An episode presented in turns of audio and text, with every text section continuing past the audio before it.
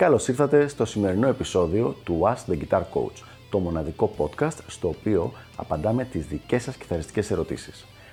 Αν ενδιαφέρεστε να εξελίξετε το παίξιμό σας στο maximum βαθμό, στείλτε μου ένα email στο email ioannis.ioannis.org για να σας ενημερώσω για τα πακέτα εκμάθησης κιθάρας του Elite Guitar Coaching. Πάμε λοιπόν να δούμε τη σημερινή μας ερώτηση. Τι είναι το playability, η ευκολία παίξήματος ενός οργάνου.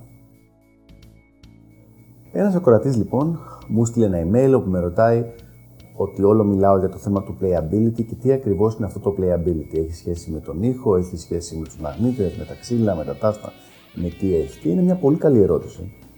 Καλό είναι δηλαδή να το εξηγήσουμε λιγάκι. Με πάρα πολύ απλά λόγια λοιπόν, το playability έχει τουλάχιστον 70-80% να κάνει με το αριστερό χέρι, με το fretting hand και με το λαιμό και γενικά την κατασκευή του οργάνου όσο αφορά το αριστερό χέρι.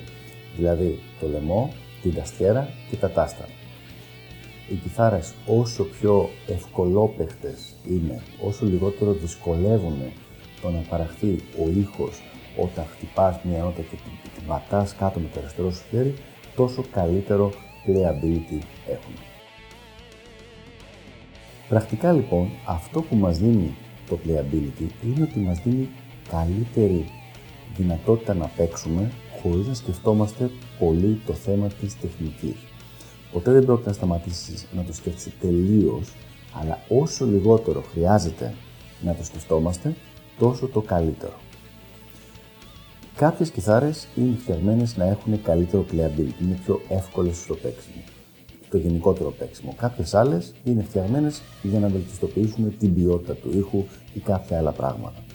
Όταν λοιπόν μιλάμε, όπως είπα, για κιθάρα με καλό playability, μιλάμε για μια κιθάρα που κάνει εύκολο το παίξιμο. Πολλοί κόσμοι λέει, Α, αυτό είναι cheating και δεν θα έπρεπε, η κιθάρα θα έπρεπε να, έχει, να είναι optimized μόνο για τον ήχο και όλα τα άλλα είναι δουλειά του παίχτη κτλ. Εγώ δεν είμαι αυτής της άποψης δεν είναι ανταγωνισμός, δεν είναι διαγωνισμός, δεν είναι κόντρα με αυτοκίνητα στη βουλιαγμένη το όλο θέμα.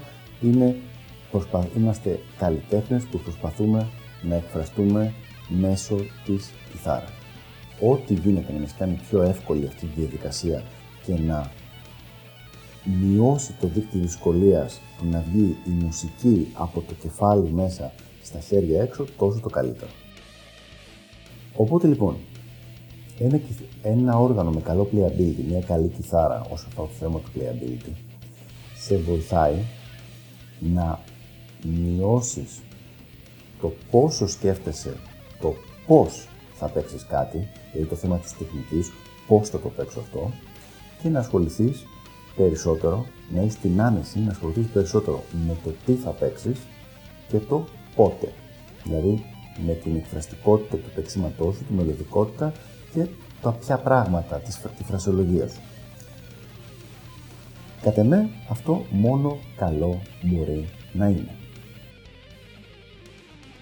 Οπότε λοιπόν που καταλήγουμε; Κατά την άποψή μου καταλήγουμε στο εξής. Βρες την πιο ευκολόπαιχτη κιθάρα, την οποία μπορείς να πάρεις, η οποία να βγάζει και τον ήχο που θέλεις. Και αυτή να γίνει το βασικό σου όργανο που δεν είναι μπλέξεις με το ότι πρέπει να παίζεις με σκληρές χορδές ή με σκληρό όργανο ή με περίεργη κιθάρα με κάποιο τρόπο που να σε δυσκολεύει, που να το παλεύεις το όλο πράγμα, γιατί απλά θα είναι χαμηλότερης ποιότητας η μουσική η οποία θα παίζεις ακριβώς επειδή σε δυσκολεύει πολύ τώρα. Αυτά λοιπόν για το συγκεκριμένο θέμα. Ελπίζω να βοήθησα. Μην ξεχάσετε να αφήσετε σχόλιά σας από κάτω. Υποψιάζομαι ότι το συγκεκριμένο θέμα θα υπάρχουν αρκετά σχόλια και τα λέμε στο επόμενο επεισόδιο του Ask the Guitar Coach. Γεια χαρά!